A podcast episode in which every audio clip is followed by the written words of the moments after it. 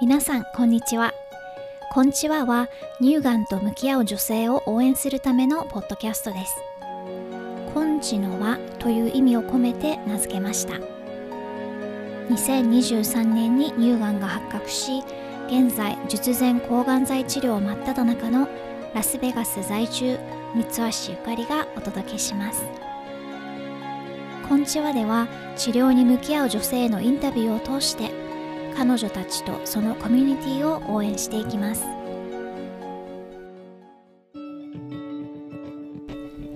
こんちは、こんちのは第4回へようこそ。今回のゲストは黒田咲江さんです。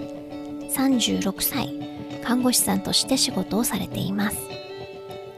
2023年3月に左胸に乳がんが見つかってタイプはトリプルネガティブでステージは 3A です。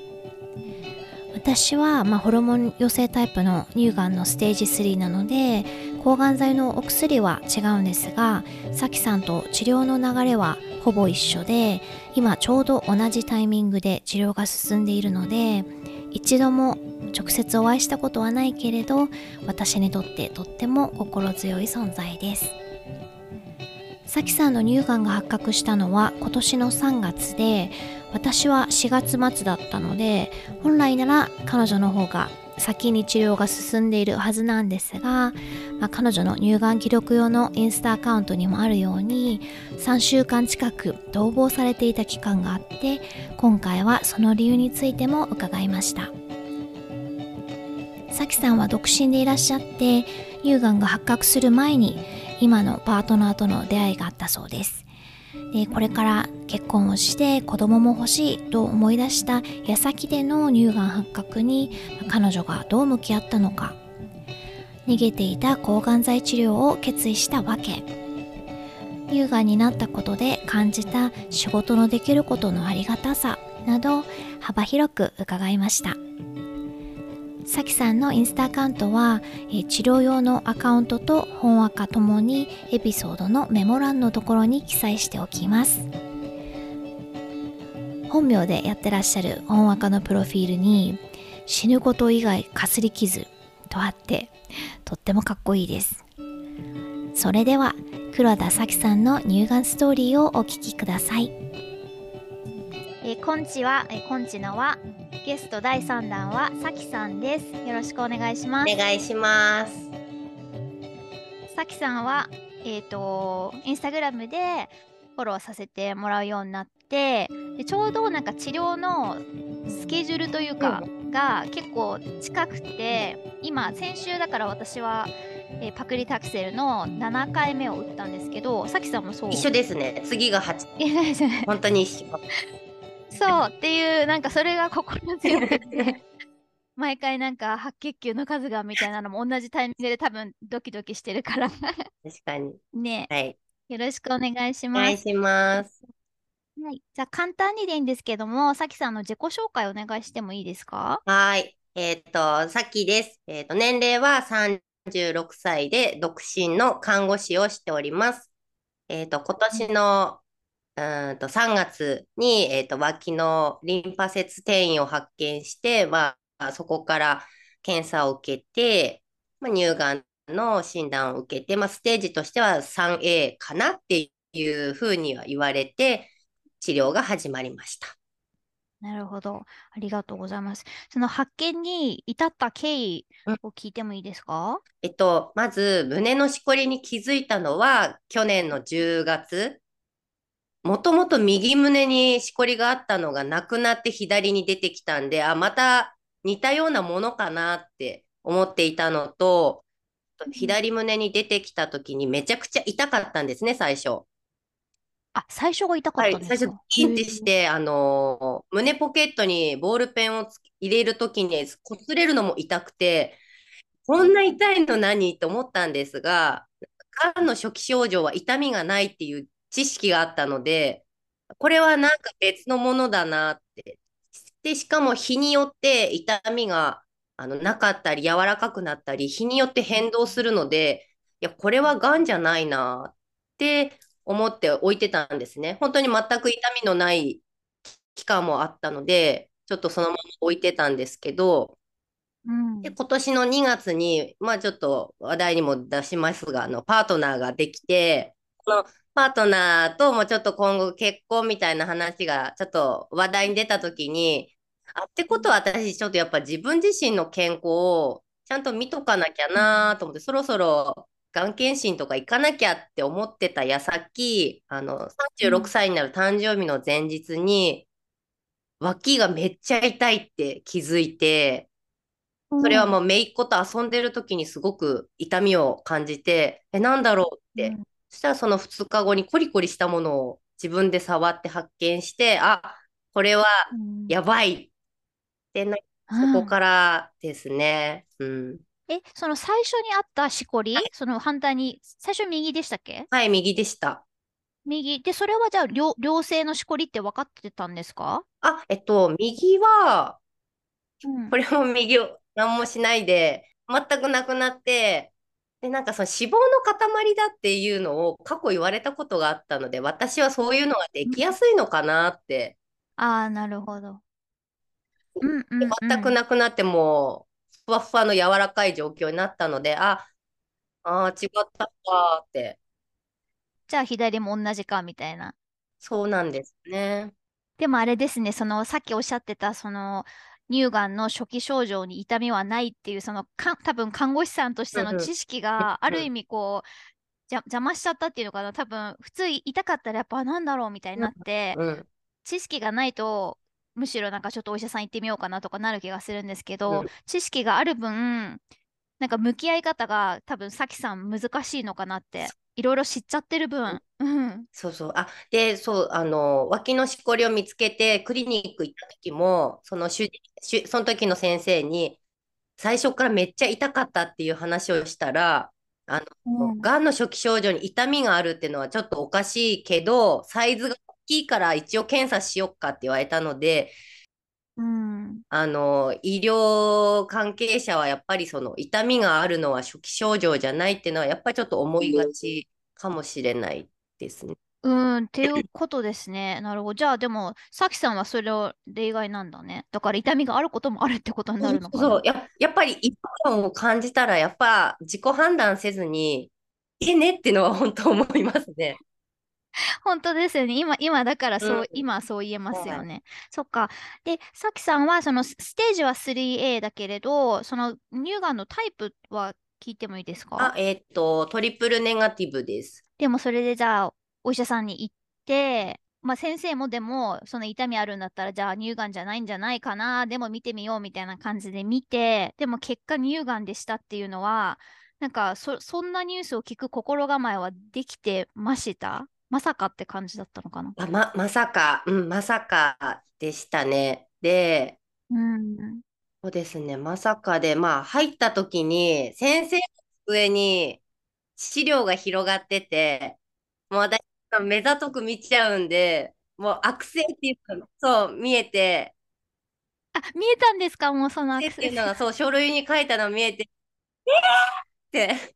えー、そっか。えでも、やっぱ人って最初びっくりしたり、受け止めれない時ってもう呆然として、うん。ぼーっと。で、じわじわ感じ出すともう涙止まらないんですよね。もうなんか、どどどうしようみたいになって。うんうんうん。めっちゃ泣きましたね。その、最初はそのクリニックは男性の先生だったんですけど、もう男性の先生の前でもうワンワン泣いて、うん。本当に慰められ。う んそっか。でもじゃあある意味、自分が乳がんなのかっていう、その、そ、その時時点でこうもうピン、ピンとき、きて、それが涙として出たってことなんです。なんか私なんか全然実感が湧かなくって、うんなんか治療を始めてやっと、あ、これ今自分の身に起きていることなんだなっていうなんか実感が湧いた感じで、じゃあもうでもさきさんはもう、あれですかね、やっぱりその、これまでもお仕事でも多分そういう患者さんとか見てきてらっしゃるのもあるのかな？どうかな。でも私、その後逃げたから、やっぱり受け止めてはたのかもしれない。そう、あの、さきさんのインスタグラムのアカウント見ていただくとわかるんですけど、なんか逃亡したって書いてあって、逃亡しどれぐらい逃亡したんですか？期間。ま3 週間ですね。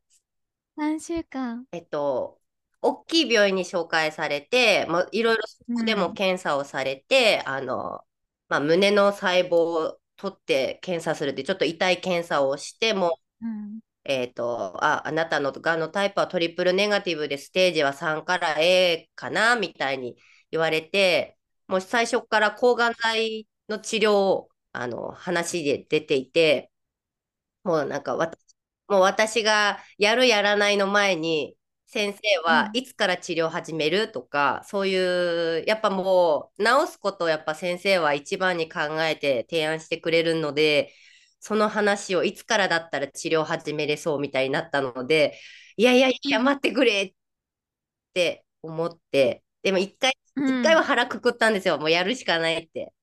その話を聞いたときに、うん。もう腹くくったんですいか一回だけ腹くくったんですよ。でも、あのーいや、ちょっと待ってと。まだなんか私の中では腑に落ちてないなーってなって、で、この状態で治療始まって髪の毛抜けてったりしたら、本当に死にたくなるし、人のこと恨みそうって思ったので、うん。もう治療計画を先生立てて、自分も納得して、この日始めますって言ったんですけど、一旦白紙うん。戻して。そうしかも先生には申し訳ない。セカンドオピニオン行ってくるって言いながら逃げた感じです。ああ、なるほど。そっか。た、表向きはいは、うんうん。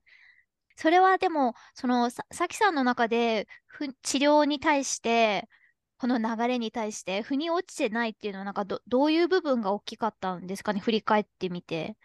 ああ、まあ、やりたくなかった理由が、うん。その、卵巣にダメージが出て、うん。で、妊娠できなくなるかもっていう話をされたときに、私、うん。その、出会ったパートナーと結婚して子供を産むっていう未来をすっごい描いてワクワクしてた時だったので、あ、その未来が失われるの？どんなになんか卵巣の機能は戻ってくるとはいえ、先生、あの、妊娠できるとは言えないけどって、やっぱりですよね。卵巣、そう、生理が戻っても排卵してるとは限らないし、それで妊娠できるとは言えないけれど、あの、うん治療が終われば体は回復するっていう、やっぱりちょっと断言できうん。ないね、先生の言い方があって、うん。で、なんか、それが、え、じゃあ、抗がん剤しなくて済む方法ってないのかなとか、他の先生だっうん。たら、その放射線治療とか切除だけでなんとかやってくれる先生いるのかもしれないっていう、なんか、こうもあって、なんか、腑に落とせなくて、うん。うんでも、それは本当お大きいですよね。うん、なんだろう。特にね、こ今パートナーさんに出会えて、そういう未来を思い描き始めたタイミングで、ちょうど自分でイメージしてるときに、え、もしかしたらそれがね、その叶わなくなっちゃうかもしれないって、なんかかもってだけで、うん。それはもう、と、ちょっと待ったですよね。そうそうそう。それはでも、ご自身でやっぱりそういう話って先生にしたんですか？その私はこ今こうやって、まあ、パートナーとこういう、あの、妊娠したいし子供も欲しいんですけど、その抗がん剤ってどう、どういう影響を与えるんですか？みたいな。それとも先生がしてくれた感じ？その一連の流れの中で。そうですね、抗がん剤の、えっと、うん。することによって出てくる副作用っていうところで、まあ、脱毛とか免疫うん。抑制で、女性の場合はうん。卵巣にダメージがあるから、治療が終わるまでは妊娠はできないしっていうのを先生さらーっと言ったので、先生ちょっあと待ってって言って、あの、え、え、うん。えっと、妊娠できなくなるってことですか？って私が聞いて、うそしたらん。先生が、え、何、妊娠の予定がある？って聞かれて、いや、あうん。の、今すぐ妊娠ではないんですけどっていう話をして、ううんで、ん。そこから、あの、まあ、あの、卵子凍結の話とかも出たんですけど、まあ、うん。私が今行ってる病院では卵子凍結のことはできないから、もしそれが希望なら別の病院に行って、卵子凍結うんのちょっと処置を受けてからの治療かなっていう、最初はそういう話にはなって、秘訣ん。に行くとまた初診で行って、うん、時間もうし、そん。の今すぐ取りたいって言っても卵子が取れるわけではないっていうのもやっぱ知ったので、それはでも、パートナーさんとも話したんですか？この話は。えっと、まあ、パートナーがすごい忙しくて結構会う頻度少ないんですけど、会った時に、うん。まあね、彼はなんとかなるって言い切るからうんうんうん。そっか。じゃあまずは、さきさんが元気になることが大事だよってうん。いうことなのかな。じゃあ、な、何がその決め手になった感じですか？そういう話を聞いて、え、怖い、どうしようってなってる時に、それでもやっぱりでも抗がん剤治療を含めた、まあ治療をしますっていうなんかこう、き決心できた、なんか決め手みたいなものって何だったんだろああ、そうだな。えっと、まず3週間逃げてる間、家族 逃げてる間、そうそう。この3週間逃げた間って私にとってやっぱ大事な期間だったなと思うんですけど、うんあの、逃げても先生にセカンドオピニオン行ってきますって伝えた日に、先生が、あの、まあ、日本でその乳がんで亡くなって有名な人ってあの、海老蔵さんの奥さん、うん、はい。とあなたは同じタイプのがんで、で、うん真央ちゃんは、あの、民間療法にちょっとい一時行っていて、治療が遅れて、あの、まあ、手遅れという状況で病院に入院してきたんだよって。だからあなたは民間療法で治る状況じゃないからねってのはまず言われてたんですね、最初。うんうんなので、その3週間逃げる間、うん。逃げてもこの子は亡くならないんだなってすごいおっぱいと向き合い、で、うん。家族とか友達が誰、誰、誰も治療のことを聞いてこなくて、あ、そうなんですか？乳乳がんだってことは、さきさん乳がんだってことは伝えたけど、具体的なことを何も聞かれない。あ、なんか見守ってくれてた感じで、あー多分うんうん。さっきは受け入れようとしてるんだなとか準備してるんだろうなって言って、うん思ってたけど聞けなかったっていうのが本音らしいんですけど。うんうんうん。まあでもそれはわかりますよね。うん。で、そうですね、決断した日に、まずお父さん、私の父なんですけど、すごい私のことをやっぱ心配してくれていて、うんで、その治療をしないっていうことが、もう生きてるのを諦める、生きるのを諦めているのかと思ったっていうくらい、父はすごい心配していて、父の気持ちもわかるけど、私の気持ちも分かってよみたいな感じで喧嘩になったんですね、ちょっと。うんうん。で、うん。で、父の気持ちもわかるし、あ、やっぱ治療しなきゃなって思ってた夜にですね、まあ、パートナーから連絡が来て、まあ、いろんな症状出てるけど、今だけだよって、今年だけって言ってくれて、あ、そうだな、うん。血だけかって、なんかその時思えて、軽くなった。軽くなった。なんで、ち父が喧嘩で私をふっかけてくれて、が 背中を押してくれたみたいな。まあ、やれた感じで、うんうん。それで。ね、うん。で、やっぱりうんうん。子供が欲しいなら、やっぱり卵巣の機能を戻すのは一目、もう少しでも早い方がいいなって思えたので、あ、じゃあやっぱ抗がん剤は一日でも早くしなきゃって思えた感じです。うん。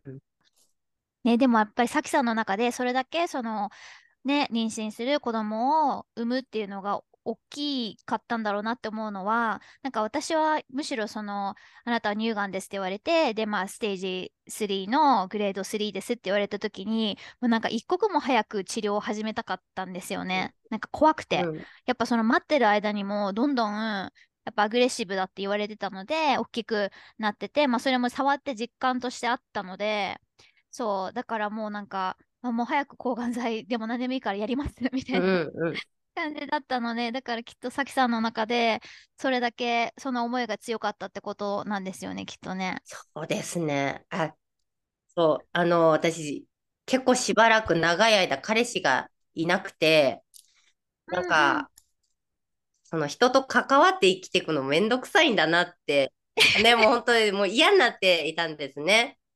で、うん。なので、その長生きもそんなにいいかなとか、まあでも、姪っ子たちとの生活は好きだから、姪っ子たち大きくなるまでは私生きてたいとか、ちょっとやっぱ、あの、あんまり生きるっていうことに執着なかったんですけど、なんか、うんこの出会えたことによって、あ、私やっぱちょっと母になりたいかもとか、うん思えたのがやっぱりあって、その矢先だったのですごい、まあ、ショックはショックなんですけど、うん、ね、そのでもパートナーさんは、まあでもサポートしてくれていて、なんだろう、なんか、まあ私は結婚をし、していて、やっぱりその旦那とパートナーだと、そういうなんかまあじゃああなたは乳がんですって女性が言われた時に、こう、どこまで、なんか旦那だとサポートしてくれて当たり前みたいなとかちょっと ある気がするんですよね。だってもう選んでパートナーになってるんだし、ね、子供も一緒に育ててるし、みたいな、それがなんか大前提みたいなところがあるんですけど、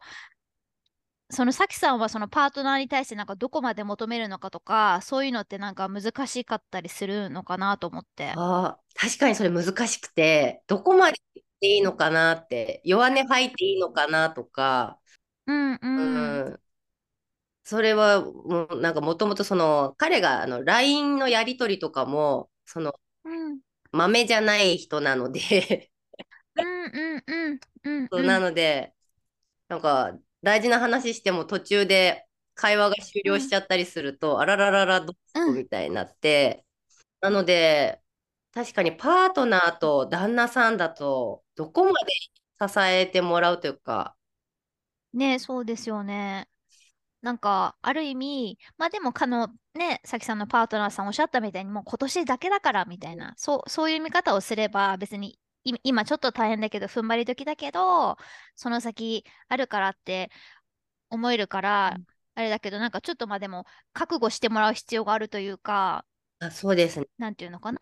うん。それは聞いたことあって、私がガンって聞いて、うんなんか、その何ですか、お重く感じたり、うん。ちょっと引いたりとか、何もなかったのっていうのを聞いたことあったんですけど、なんか、うん。身内の方で、がんになった方がいて、なんで、そういうちょっと知識はあったみたいで、私の年齢的にも、やっぱ何、何があっても、なんか不思議じゃないというか、うん、だからなんか、冷静でしたね。冷静なあ、方。うん。うんうん。でもそれはちょっと救いですね。なんか あまり取り乱されても こっちも取り乱したいから。なんで、唯一の救いでしたね。冷静な。ねえ、普段じゃあその本音をなんで弱音とか、なんかもう本当のところをぶつけられる相手っていうんですかね、とかって周りにいらっしゃいますか？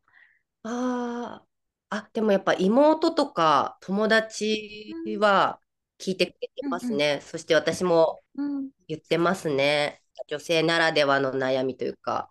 うん。うん、そうですよね。やっぱりお友達もその同じ看護師仲間が多かったりするんですかね？そうですね。看護師仲間が多い、多いですね。うん。うん。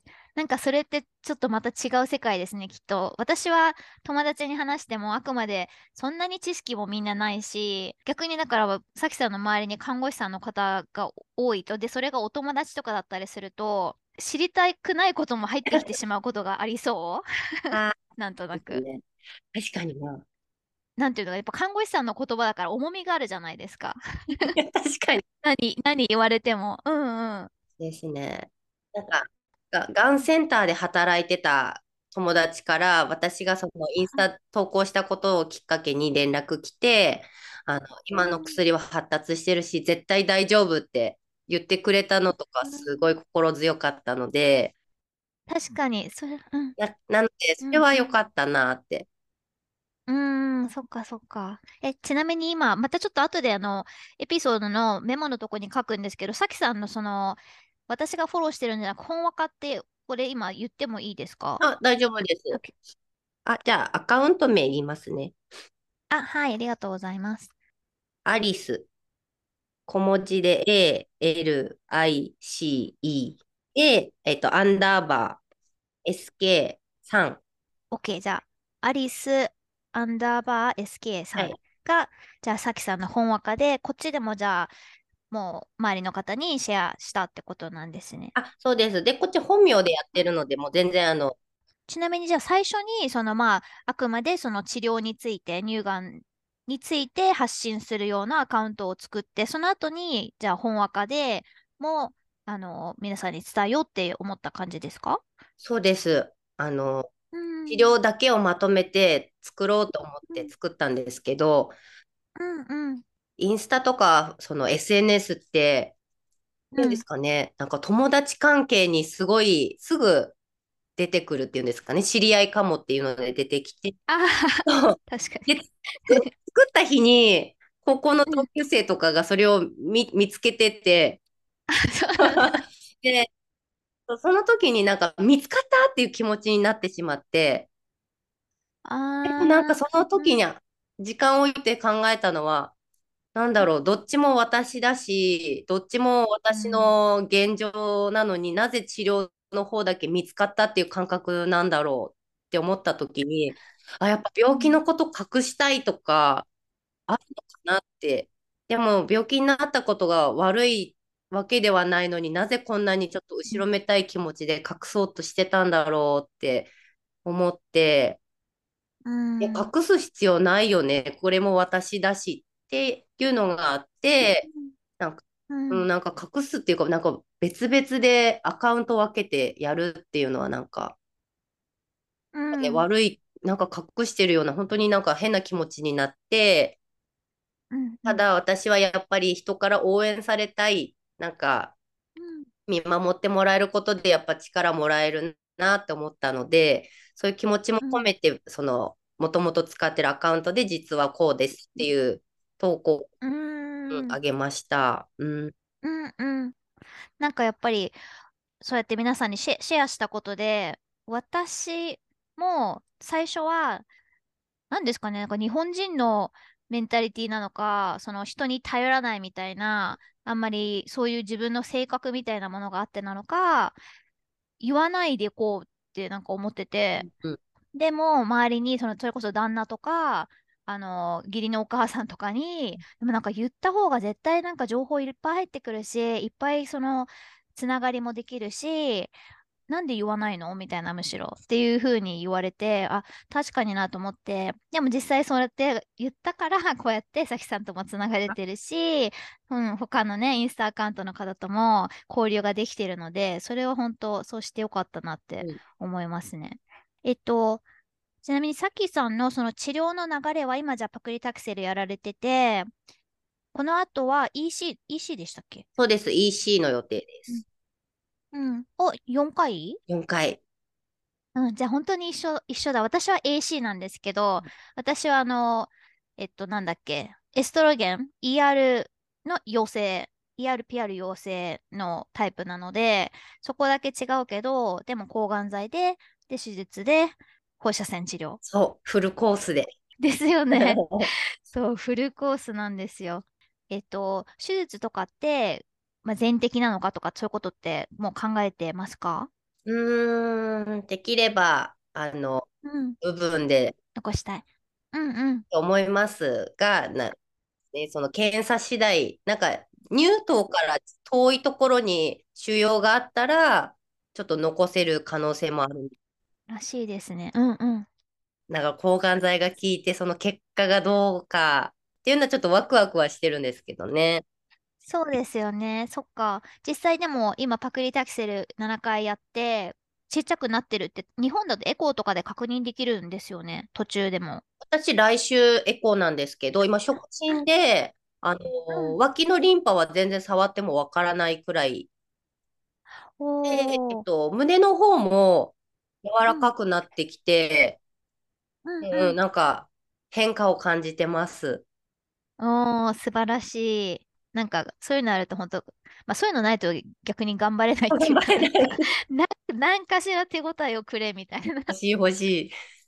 そっか、でもそうですよね。特にやっぱその、これもやっぱさっきのそのパートナーさんとか、今後のことみたいなのもあるけど、なんかわ、私はもうなんか、また同じ思いするの嫌だから、うんもう全摘、両胸全摘しちゃおうと思ってて、多分再建すると思うんですけど、だけどもやっぱり、ね、これ、今これから出会って、まさに幸せ、これ、これからみたいなタイミングだから、できるだけ、ね、これまでお世話になったお胸ちゃんを残したいっていうのは、ですよね。それはそうだ。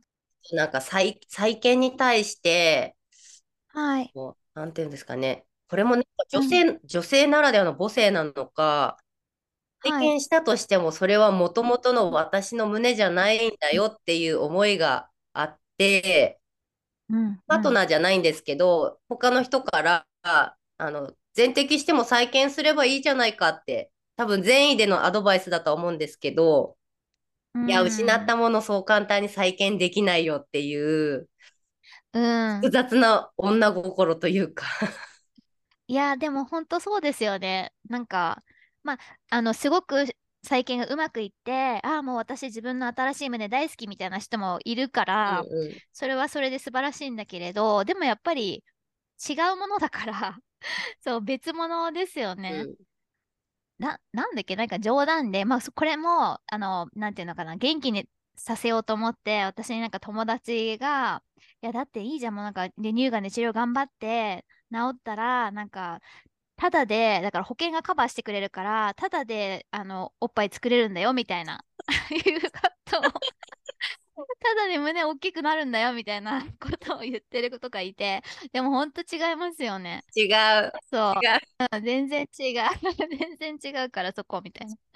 そっか。あ、そう、あとこれ、さきさんに聞きたかったのが、一つ抗がん剤治療じゃやりますってなって、じゃあパクリタキセルを12回と、私の場合は AC を4回っていう話があって、その時にその順番を、どっちを先にするかっていうのを、あなたの判断よっていうふうに言われたんですよね、先生に。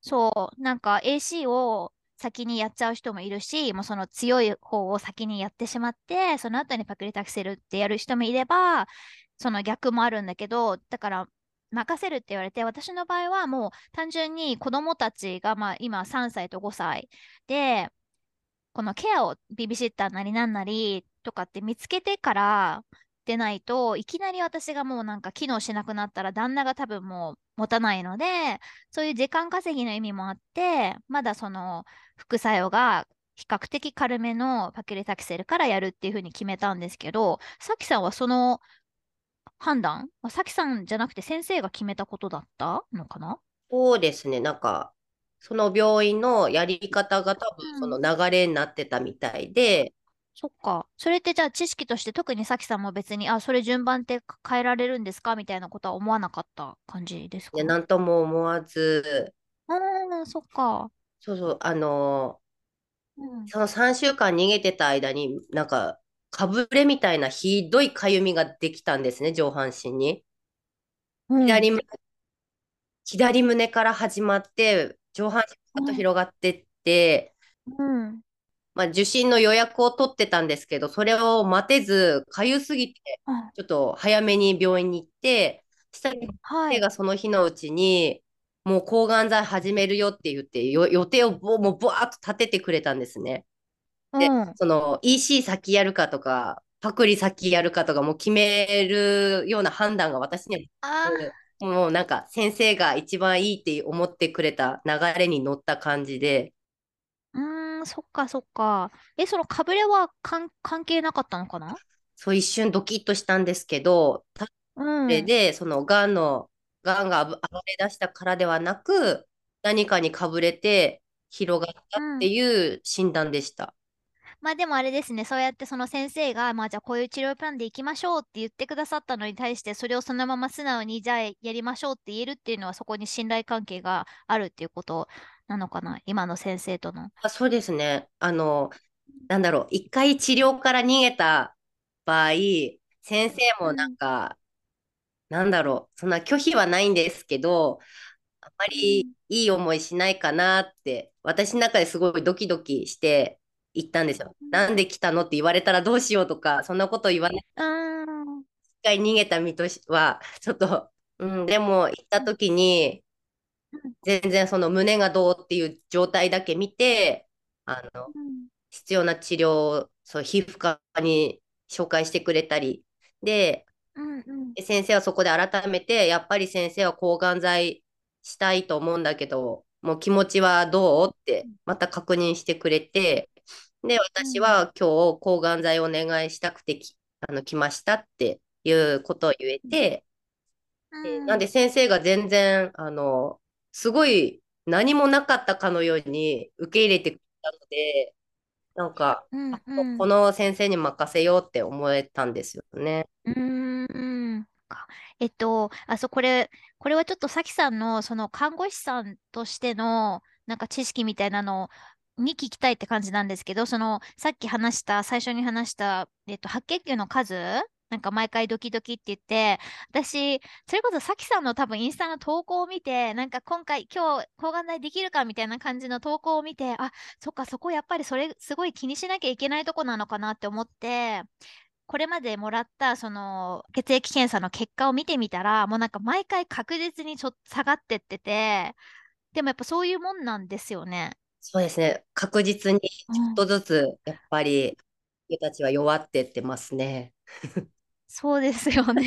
それでだから今回もうお風邪をひいてしまったのもやっぱりそういうところってことですよね。さきさん今ちょっと風邪ひいてらっしゃるから。そっか、でもこれでなんか AC とか EC に次行ったら、それってきっともっと下がるんですよね、ガクンって。そうそう。な、なので、あの、もう、もともと、その白血球を上げる薬を、中う止でん。もう、事前に打ってあげていく人とかもいて、うーん。3週間かな ?3 週間おきに打てるような G ラスタっていう確か注射があって、まあ、それがはい。EC とか AC の時に使うんだよっていうのは聞いてますね。うーん、そっかそっか。あれ、ちなみにさきさんはあの、えっと、EC は2週間に1回、それとも3週間に1回ですか？3週間に1回です。ああ、そっか。それが標準なんですかね。私は2週間に1回で、多分それが標準っぽくって、日本だったら3週間に1回が多いのかな。なんかその、今まうん、での乳がんサバイバーの方たちの治療記録とか見ると、やっぱ3週間うん、っていう方がいて、で、あうん、のートリプルネガティブになった方へっていう標準治療が書いてある冊子があるんですね、日本には。うん、やっぱうん。3週間おきって書いてあるので、うーん。もそれだけやっぱダメージ大きいか、大きいですもんね。だから回復期が必要ってことですよう、そうね。ですね。ちなみに今、パクリタキセルの副作用どんな感じですか、さきさんは？ああ、時々味覚障害がうん。あって、お水おー。が美味しくないなとか、ああ、なんかて鉄っぽい味みたいなこと？なんか鉄だったりちょっと苦いってですうん。かね。ミネラルウォーターが苦くん。てちょっと飲みづらかったり。へえ、そっあ、まあ、脱毛はしてる。うん。うん。でも、ウィグかわいいであ、す。本当ですか？今か、今かぶってるやつ。うん。かわいい。なんか日本の、やっぱいいですよね。なんか、あの、私もでも日本に、この前日本から母が来てくれたので、日本で買っはい。て持ってきてもらったんですけど、やっぱりなんか違う、なんかリ、リアル感っていうんですかね。なんかザ・カツラじゃない感じで、手軽にかぶれる感じ。そう、ちゃんとあの、つむじだったうんり、分け目が自然に作られてるので、ですよしかね。も安いですよね。うです。ん。安くいろんなの試せるので、それはやっぱ今、生活を楽しむ上ですごいありがたいですね。そうですよね。普段できないですもんね。そんな楽しみ方ね。本当に。うんと、あの、乳がんだっていうことが分かって、まあ治療を始めて、なんかこう、自分の生活への向き合い方だったりとか、なんだろう、まあ自分のそのメンタルとかでもいいんですけど、なんか、どんな変化がありましたか？えまず、その仕事できなくなって収入なくなったらどうしようっていううそのところはあっん。て、うん。なんか、まあ、家族はそういうとこ支援するとは言ってくれたんですけど、いやー、うん。さすがに半、半年以上長いし、その間、働けなくて寝てるとかって、え、無理だなって、最初すごい思ってたんですが、今、仕事に行けて、まあ、時々ちょっとこうやって、風邪ひいて休むみたいなのはあるんですけど、仕事行けてるって、すごい幸せなんだなって、うん。仕事があるってすごい幸せって今思います。うん。うん。あとやっぱ人と会って喋ることって私大好きなんだなって思って、その仕事うで、あん。の、訪問看護なので常に誰かと1日5、6人は喋るんですけど、やっぱどんな方であれ対話できるって私幸せだなって、だから仕事がモチベーションなところありますね。うん。じゃあそっか、その乳がんだってなって、まあちょっとガラッと変わったことで、それまでまあでも当たり前にお仕事もね、やってらして、だけどやっぱその当たり前に仕事ができるとか仕事があるってことに対する思いが変わった感じなんだ。した。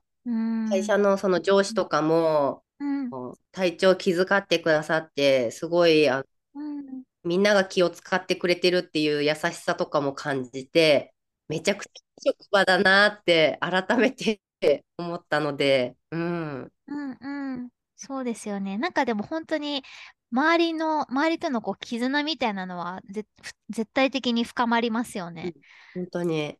なんかこの標準治療以外に、そのさきさんがご自身でなんか取り入れてる食生活でもいいですし、その他のなんかエクササイズとか何でもいいんですけど、やってらっしゃることとかって何かあったりしますか？あえっと、もともと香りが好きなので、アロマを、ちょっとあの DM でも言ったんですけど、あのメディカルアロマをやっぱ日々取り入れていて、皮膚の保湿にしろ、その日の気に合わせて癒しだったり、ちょっと体がむくんできたなと思ったら、むくみケアのオイルを使ったりとかして、日々あの自分を癒すとかですね。うん、うん、サプリとしては、これはあのおすすめされたレスベラトロールっていうのは、うん、なんかあの細胞一個一個元気にしてくれるっていうことで抗がん剤の副作用に、まあ、体が負けないようにちょっと助けてくれるような作用があるっていうことで、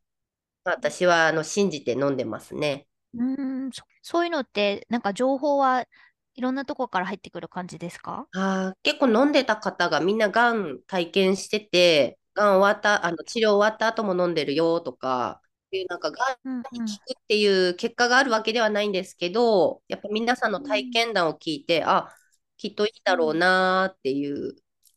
うんうん。なんかこれは、なんだっけな、ブドウの種とか皮から取る抗酸化物質みたいなものだったと思うんですけど、えー、なんで、まあ、病気にならないように、まあ、予防に多分みんな取るものだと思うので、がね、うんうん、治療にいいっていうのは絶対言えないですけど、なんかそうなんですよね。なんかこう、それこそ、まあ最近だったら、なんかあれ日本語でなんて言うんだろう。まあ、要はキノコの一種なんですけど、このマッシュルームがすごくいいらしいよみたいな感じで、それこそ日本では昔からのがん、がんの治療に使われてたらしいみたいな情報をもらったりとかして、で、実際、それこそホールフーズっていうこっちのそのオーガニック系のスーパーとかナチュラル系のお店とかでも売ってるものなので、別に怪しいものじゃないんですけど、なんかそのやっぱり抗がん剤治療をやってる間だと、なんかその効果をなんか例えば邪魔してしまうようなこととか、やっぱ飲み合わせみたいなのなんかあるのかなって思って、下手に何でものれ飲めないなみたいなのがあって、ちょっとなんか慎重になっちゃったりするんですけど、なんかそういうのってやっぱ先生に相談してしてます？私はしてないですね。そう。なんで、してないので、あのー、全部治療が終わった時に、治療こういうことしてたよっていうのをあげようと思うんですけど、うんうん、あの、日本の先生で、はい、その民間療法を取り入れるというか、サプリを取り入れるっていうのを、うん、やっぱり推奨してる先生はもうごく稀で、あ、やっぱそうなんですね。はい、なので、うん、えっ、ー、と、一回、腸内環境を良くしといたら、抗がん剤の副作用出づらいですかっていう質問を一回主治医にしたことあるんですけど、うん、腸内環境はまあ普通にあのよよくしとくのは普通に健康のためにはいいけど、わざわざ良くするために何かサプリとか取らなくていいよって言われて、神経質にならなくていいって言われたので、やっぱ先生たちはあの普通、ふなんですかね、標準の。標準の治療をやっぱ進めていくので、それ本当そうですよね。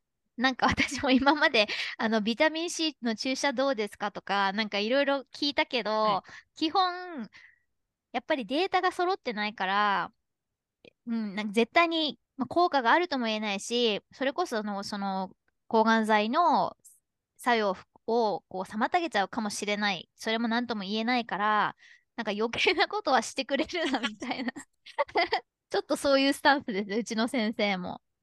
そっか。ありがとうございます。ちょっと話戻っちゃうんですけど、さっきその治療始まって、ね、これからじゃあお仕事とかできなくなったらどうしようみたいな不安があったとかっていうお話があって、で、ほら、保険、保険もほら、さきさん、入ってる、そうこ、れはね、入ってたからみたいな。そう、でもそれもすごいなんかリアルな話だし、みんな気になるところかなって思うので、ちょっと聞いてもいいですか？私はあの、最初にも言ったように本当に長生きする気ないなみたいなのあったんで、私自身保険に入ってないんですね。親が入れてくれている保険が1個あるんですけど、私自身こうした方がいいのかなって選んだ保険はなく、がん保険入ってなく、うん。なので、まあ、まず本当にそこですよね。どうしよう、がん治療はお金がかかるっていうではあったから、まあ、もうそこで本当にがん保険って入っておけばよかったなっていう、まず一個後悔したんですけど、うん。日本にはやっぱりあの高額医療制度とかあるんですね。限度額、どんなにかかっても毎月これ以上かからないよっていう、まあ、ある程度抑えてくれるような制度があって、なので、本当にそれに助けられている感じですね。ああ、なるほど、なるほど。いいですね。もう本当でも日本の医療、医療システムは良心的ですよね。うん確かに。あ、そっか、じゃあ、がん保険ではない形で、まあ、対応する術があったってことなんですね。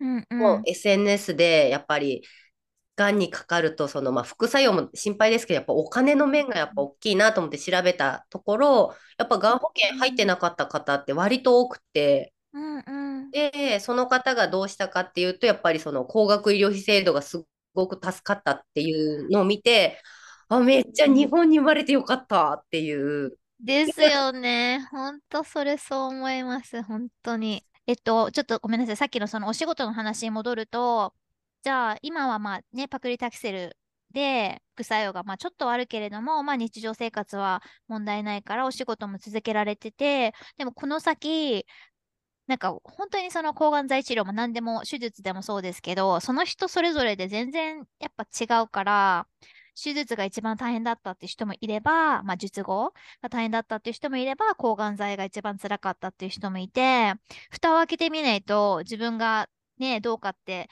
わからないから、なんかこう計画立てられないじゃないですか。ですね。うん。そう。だから、それこそじゃあ、ね、さきさんの場合は EC をやるタイミングで、なんかどうなのかとかって、でもその辺はじゃあ、もし万が一、とても辛くて、お仕事に行けないみたいな感じだったら、と例えばその期間をお休みさせてもらうみたいな感じで会社とお話できてるのかな？そうですね。えっと、うん。まず、私の会社、その、私の入、仕事、勤務年数に合わせてだと、半年なんですね、休職期間がもらえるのが。なるほど。なので、抗がん剤を早々に休んでしまうと、もう退職しかなかったっていうところもあって、本当にだからこそ、はた働けないとだ大変って思ってたので、うんうん。なんで、後ろに合わせて、放射線は毎日通わなきゃいけないので、多分仕事行けないなと思うので、まあ、お尻に合わせて半年を考えていくと、ああ、そっか。中に休職になるのかもしれないし、手術の時と放射線だけで、まあ、3ヶ月ぐらいお休みになるかなとか、まあ、今、ちょっと相談はさせてもらってます。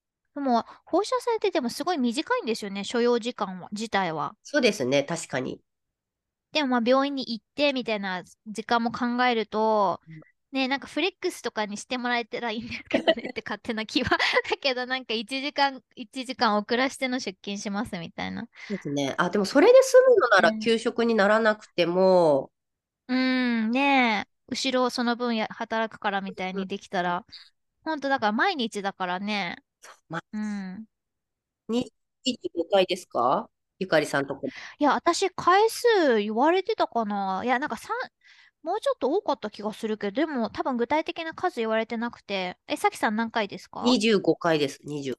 25? じゃあ、まあ、じゃあ約1ヶ月、今月頑張ろうみたいな感じの、あれですね。土日、土日はできないよって言ってたんで、平日だけ？あー、うんうん。平日だけなんで、やっぱり1ヶ月半ぐらいはかこう、あ、そっかそっか。なるほど。もうでもなんか、でもそういう先の話をすると、ちょっとこう希望っていうか、そこまで行ってる自分を、なんかこう、がちょっと現実味を帯びて、そう、なんかこの前私、外科医の先生を変えたんですえ。ね。変えたっていうか、もともと紹介してもらった先生がいらっしゃったんですけど、彼女がちょうど出産、あの、ご出産されて、産休だったので、いなくて違う先生になってたんですけど、なんかあんまり相性が良くなかったので、で、その産休だった先生が帰ってこられるってことで、会いに行ったんですけど、その時にもうなんか、じゃあもうこのままパクリタクセルやって AC やったらいつぐらいには終わってるはずだから抗がん剤。そしたら1ヶ月のお休み期間